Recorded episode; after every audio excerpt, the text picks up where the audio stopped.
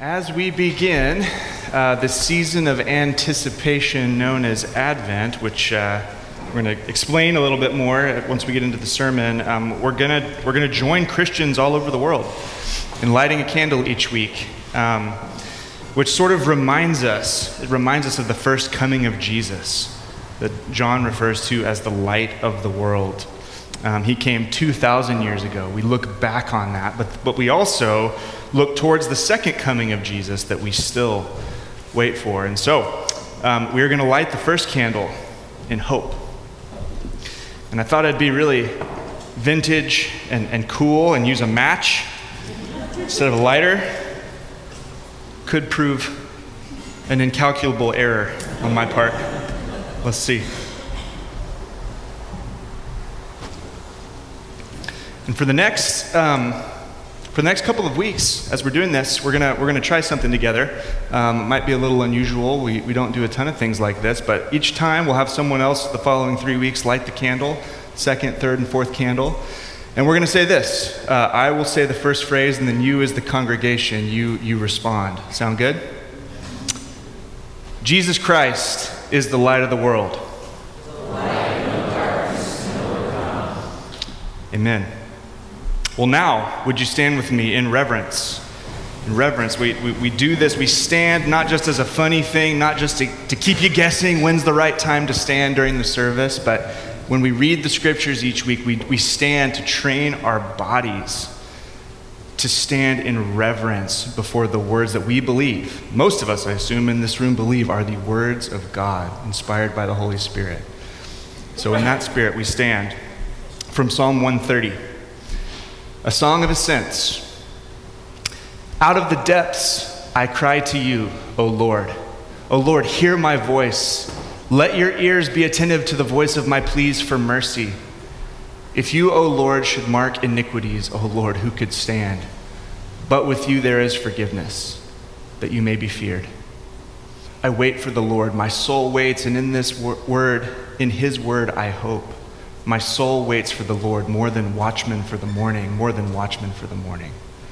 O Israel, hope in the Lord. For with the Lord there is steadfast love, and with him is plentiful redemption. And he will redeem Israel from all his iniquities. This is the word of God. You may be seated.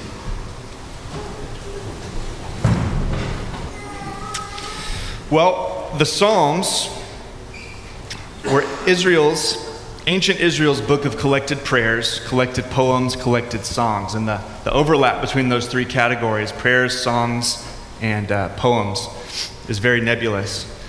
And they were used for both individual and corporate worship as communities. And it has held that place, in fact, not just for ancient Israel, but for Israel today, and for Christians. Since the Christian church's inception, this book has served this function for us as well. The Psalms are an inspired, trustworthy guide for our prayers. And we spent, was that last summer? 2 summers ago.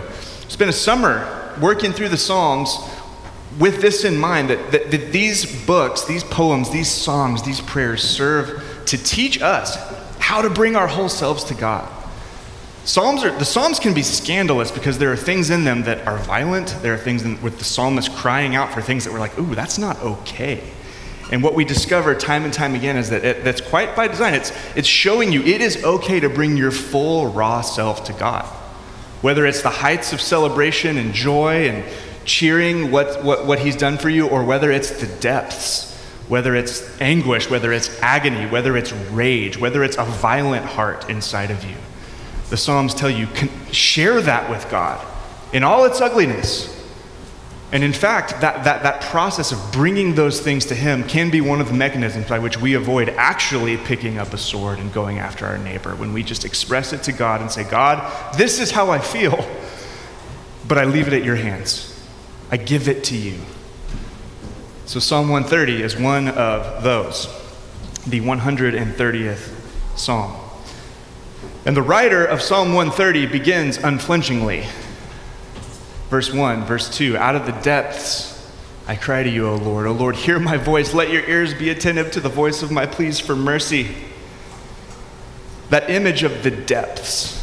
I mean, we read that and we're like, oh yeah, deaths. And yeah, something sad is going on here. He's crying, he's pleading for mercy, he's asking for God's attention. But this image of the depths occurs a lot of times across the Hebrew Bible. It's packed full of meaning. It describes, as one commentator put it, quote, water's overwhelming power to drown someone. It's an image of being deep underwater without hope of surfacing again to oxygen and therefore to life. It's that feeling when you're so far down, you kind of can't even imagine the light up there. It's so dark and it's so dim. It's like a James Cameron movie down there, you know? To speak of being in the depths is to speak of deep, hopeless trouble without any glimmer of optimism about saving yourself, about bootstrapping it back up to the surface. A Nicaraguan priest once paraphrased the opening of this psalm this way. He said, "From the depths I cry to you, O Lord. I cry in the night from the prison cell and from the concentration camp and from the torture chamber. In the hour of darkness, hear my voice, my SOS." The Bible, people would take issue with this, of course, but I would say the Bible, certainly in this regard, is very, very realistic. I think you'd be hard-pressed to argue against that. Some of this mistaken view that the Bible's sort of pie-in-the-sky optimism and, oh yeah, it's just everything's going to be great and easy and fine and there's no trouble. If you just trust Jesus, everything's great, health and wealth and prosperity and all that stuff, and certainly those things are taught by some. But if you get a full, clear look at the Bible, you see that it's realistic.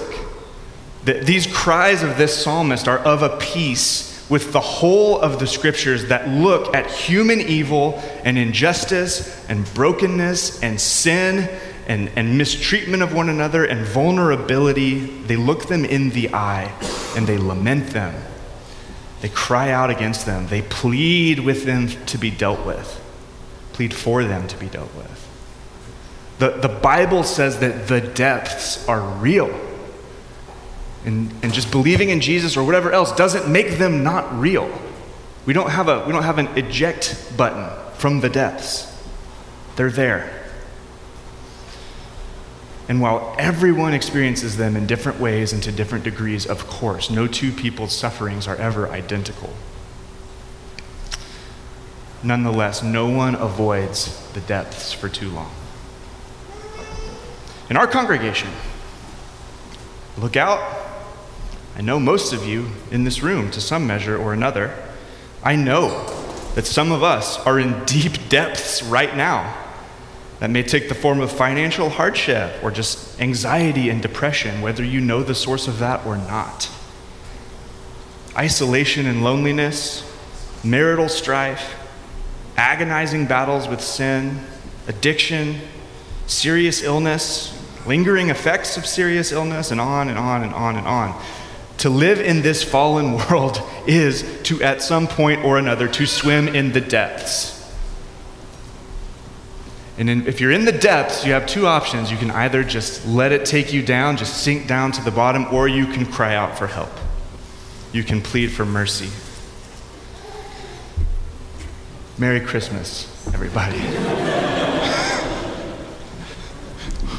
I thought this was a Christmas service, Cameron. I see the Christmas light. Beautiful, by the way, the lights and the garlands. Thank you. Let's see if anybody's here. Jack and Hannah helped with that. They're back there. And is Sarah Sloan here right now? Oh, yeah, there's Sarah. Give her a round of applause. Sarah was here. And Charlie and Serena. Was that the crew that was here this week? And they're not here. So shame on them for missing church this week. Thank you all, seriously. Looks beautiful. I think they're going to do a Christmas tree a little later on. That'll be fun. But yeah, you may have wandered in. Oh, we're going to start Advent, Christmas, and it's fun and joyful and all that kind of stuff. And yes, it is joyful. It is joyful. It's meant to be joyful. I hope by the end of the sermon, you have some joy, more than you have at this particular moment. But I bring all this up, and we choose Psalm 130 to begin this series because Advent speaks directly into this situation, into this longing that comes when you find yourself in the depths.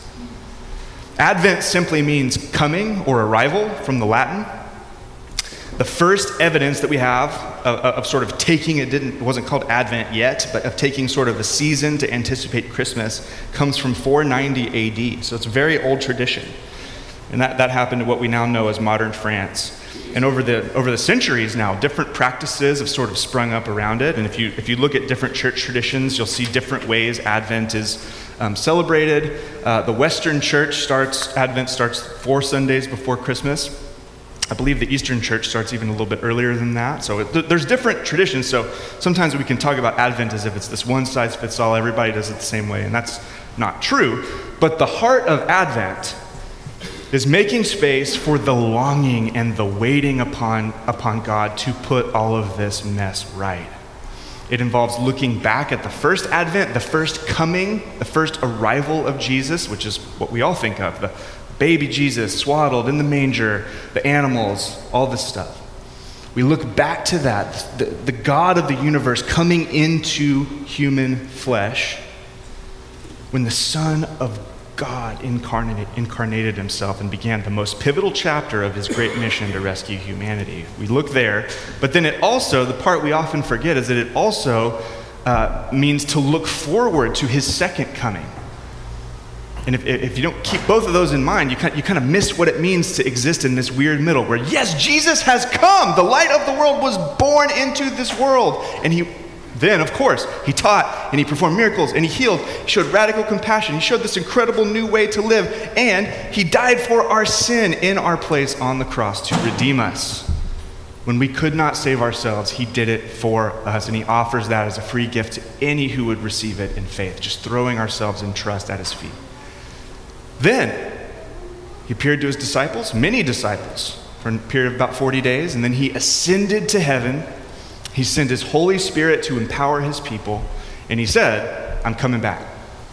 I'm coming back. And we live in this time where we have the supernatural empowerment of the Holy Spirit.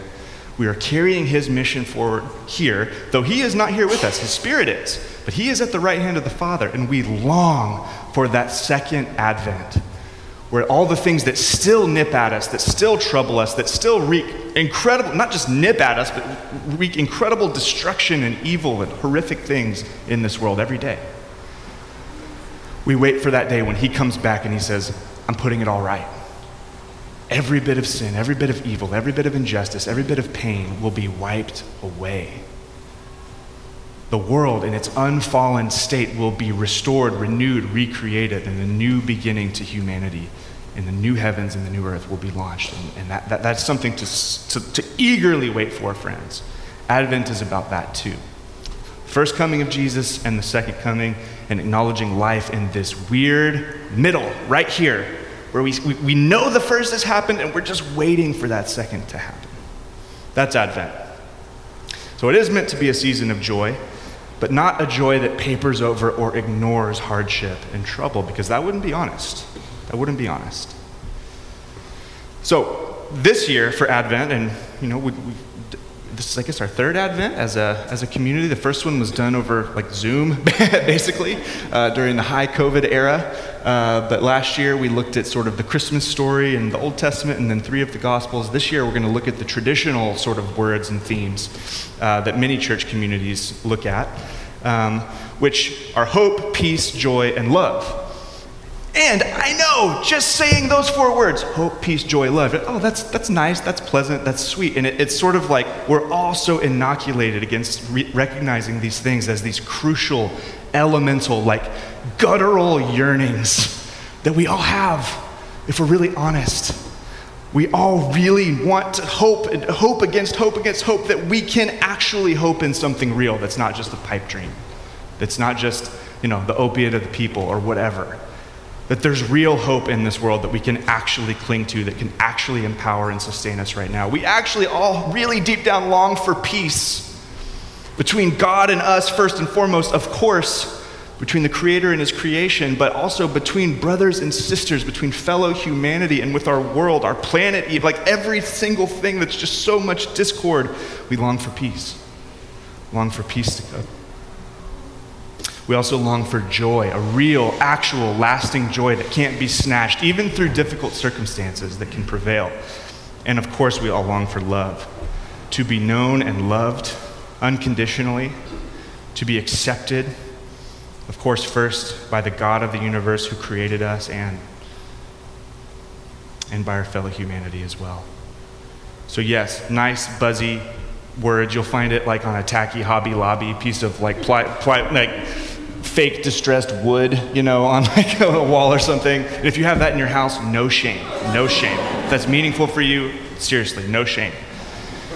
But I do fear that these deep, deep themes that are speaking to like some of the deepest longings of the human heart that we just go, oh, that's nice. Oh yes, yes, that's nice. No, it's more than nice. It's essential.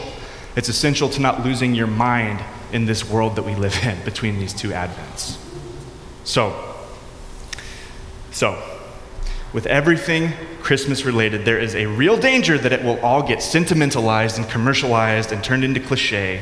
And to let Advent really do its work, we have to first be honest about the difficulty and tragedy of life, of our own sin, of our inability to accomplish these things on our own. And from that place of honesty, then we can receive the hope and peace and joy and love that Jesus offers for the glorious things that they actually are. Amen? Okay. Well, Psalm 130 captures this dynamic as well as about anything in the scriptures, I would say. So that's where we're going to continue to look. But first, let's pray. Father, we need you this morning. We need you to speak through your word. We need you to help us to understand. We need you to help us to give us the ears to hear, the eyes to see. Lord, we don't want to just march through another Advent season or Christmas season or holiday season, Lord, on the surface. But we want to open ourselves up to you to let you take us deep down into the depths that all of these ancient ideas and traditions and ways of sort of kicking off a new year have served your people for centuries now. So this morning, Lord, may we start on that foot. Lord, speak to us afresh. Please help us fight against cliche and against old hat and rote habit. But may this be, a habit that's just jammed full of meaning and significance and depth that maybe we've never even realized before. I pray that for myself, and I pray that for all of my friends here in this room. We ask it in Jesus' name. Amen. So, the first thing we learn from this psalm, I've already mentioned, is that the depths are real. The depths are real. The depths will come. We will experience them, and we need deliverance from them. And for some of you right now, there is nothing shocking or surprising about that because you're in the middle of it right now. Just here, the psalmist, the Holy Spirit speaking through the psalmist says, yes, it is true. Life is hard. Life is impossible. Life is so impossible. Advent doesn't fully make sense until we see the desperation of humanity, our world, our city, and ourselves, and we come to terms with the fact that we are not going to fix this mess ourselves. There is no utopian plan that's going to solve and settle all of this. We need help from the outside. The second thing we learn from this psalm is that there is a God we can turn to from the depths. There is someone we can actually turn to. If we read on, we'll reread verse 2. Lord, hear my voice. Let your ears be attentive to the voice of my pleas for mercy. Please, God, hear me. I know you're there, and I need you to listen. Don't leave me. Listen, God. And if you, O Lord, should mark my iniquities, my sins, it doesn't say mine, just them in general. If you should mark iniquities, O Lord, who could possibly stand? We're all guilty. No one can stand righteously before you. But, that said, with you there is forgiveness that you may be feared, that you may be awed over, you may be revered. There is forgiveness. The psalmist doesn't just cry out from the depths into a void, just that guttural cry, like, if anyone's out there, or just, I'm just crying for crying's sake, it's my body's reaction to a stressful and near-death experience or whatever. He cries out to a person. He cries out to the God that he trusts, despite all appearances at the moment that this God is good. He's trusting the goodness of God despite the gravity and darkness of his situation. That this God is not just good, but powerful. That he's not just good, but he actually has the power to intervene. And that actually he's attentive. That he actually is going to care about my situation and my experiencing of the depths here. That's all loaded behind this. The psalmist declares that God is worthy of these cries. Worthy of these cries, that they won't fall on deaf ears. So he cries out to God for attention, for mercy, for forgiveness. He's aware that his sinfulness would typically keep him from presuming or asking of anything from God. He has no intrinsic right to ask God of anything. But for the fact that God delights to forgive. He continually comes back again and again and again to offer mercy and grace and forgiveness and love to those who have rejected him, who have turned from him, who have harmed one another, and on and on and on and on. So he reminds himself of the character of this God. Here we see both a posture of humility and of deep reflectiveness in this psalmist. In short, we see that if the depths are real, I think experience tells us they are, we can and must turn to God if there is to be any deliverance, any relief, any peace. And God is merciful and forgiving and willing to respond and to pull us from them. That's the next thing we learn from this psalm. Another thing we learn, it's not just that we can turn to this God, we must turn to this God, but that we must wait on him in hope. Verse 5 says, I will wait for the Lord. My soul waits. In his word I hope. My soul waits for the Lord more than watchmen for the morning, more than watchmen for the morning.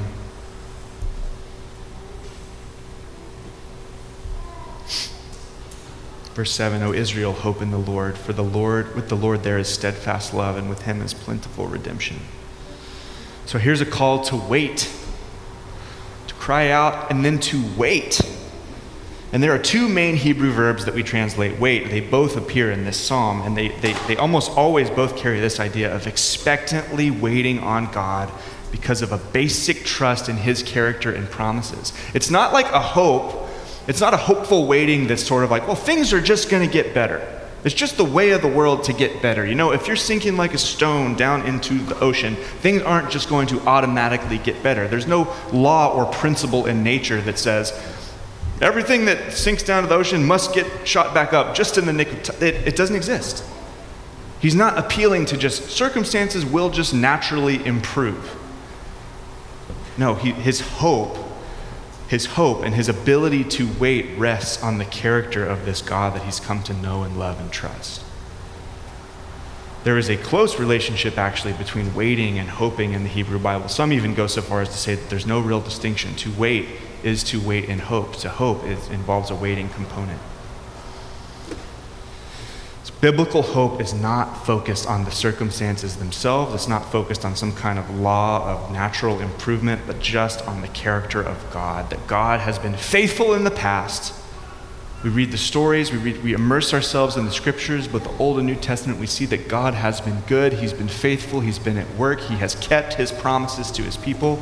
In the past, therefore, we can trust that he will again in the future. And this hoping, this hopeful waiting involves a choice to wait for God to bring about the future that is as surprising as a crucified man rising from the dead. It looks back to the risen Jesus, even to look forward to what's ahead for us.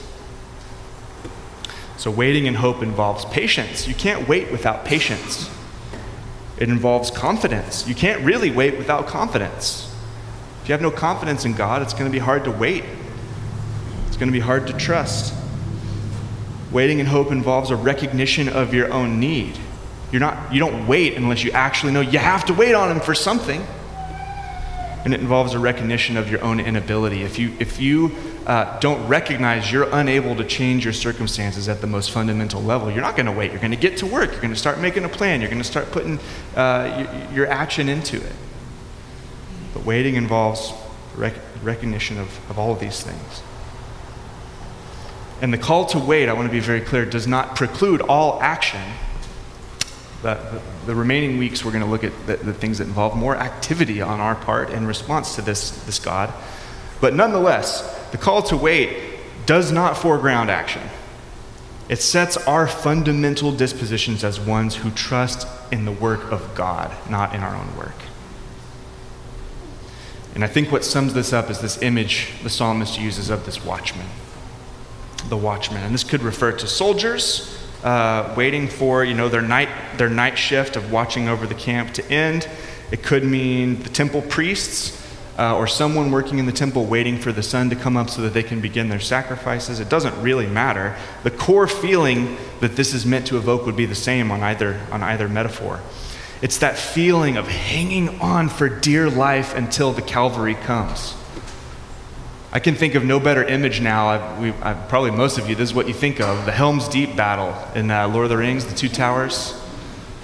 That long, super long battle sequence in the middle of that second movie where they're using that sort of ancient hold to sort of shore up their defenses as best as they possibly can against impossible odds, and the wall's starting to crumble, and they're just holding out hope as best they can until finally, what happens? The light dawns. Gandalf's there on the hill, and he's transformed into a greater power than they could have ever imagined, and he comes and he totally changes the shape of the battle. It's that idea of just holding the line, like there's nothing we can do, there's nothing we can do, there's nothing we can do. If we could just see the glimmer of hope coming, then everything would change. If darkness often symbolizes danger and the need to protect yourself, then the dawning of the light means that you can finally stop your vigilance and you can find peace and you can rest. That's the longing of the night watchman, just waiting for the peace of morning to come, when the job is finished and you can rest with peace and joy. The watchman cannot force the sun to rise. There's nothing in his power that can just make night turn into day, but he can wait and he can watch and he can trust that the sun will rise again because it rose yesterday, and no matter how long this particular night feels, I can trust it will rise again. This is our position. This is where you sit in this world right now. You are waiting and watching for the God who promises to put it all right. There's another thing. There's another thing that this psalm teaches. It's that hope has been and will be rewarded. It ends on this note, verse 8. He will redeem Israel from all his iniquities.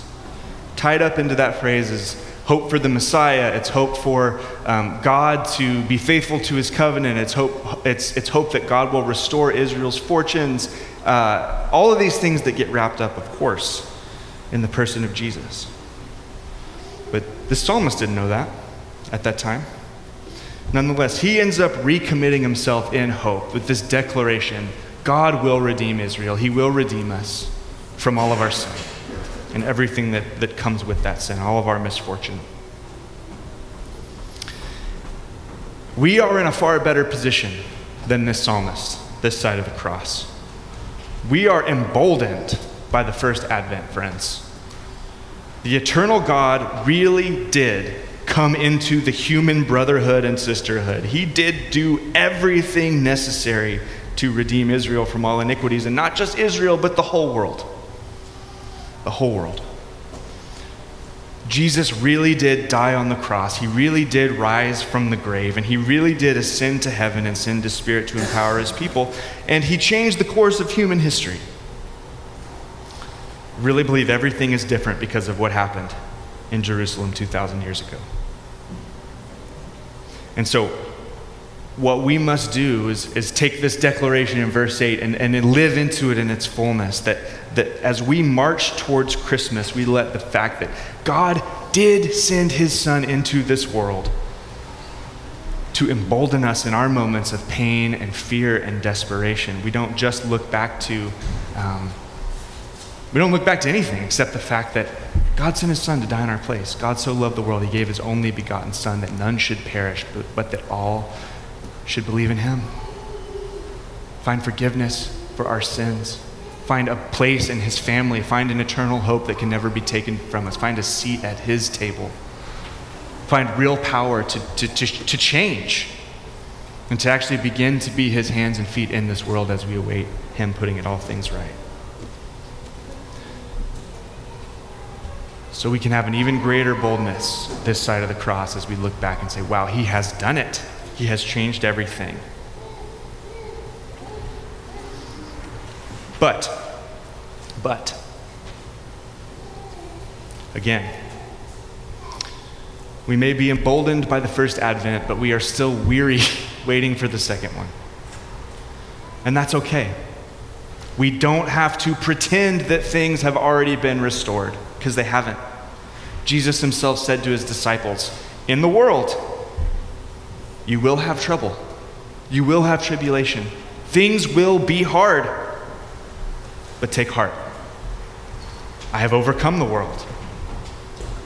So we still have to cry out and grieve and lament and struggle and wait and hope. To do anything else is to not be honest. It's to put on a charade, or it's to actually begin to believe it and think that we are somehow insulated and going to be able to avoid it, our day of deep suffering, which will come for all of us at some point or another. But no. No, we don't pretend, we don't hide, we do all these things. We lament and we struggle and we wait and hope. But we do it in light of the fact that the Word became flesh and made his dwelling among us, and we have seen his glory, the glory of the one and only Son from the Father, full of grace and truth.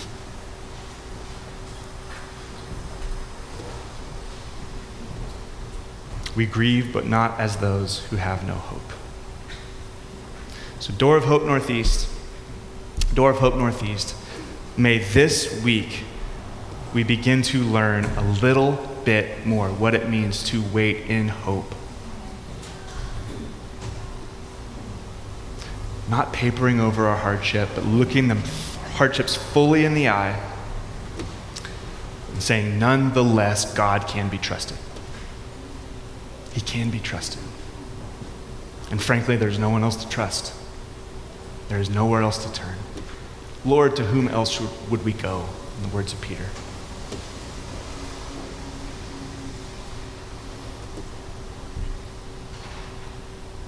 That's Advent. We wait and hope. Amen? All right, let's pray.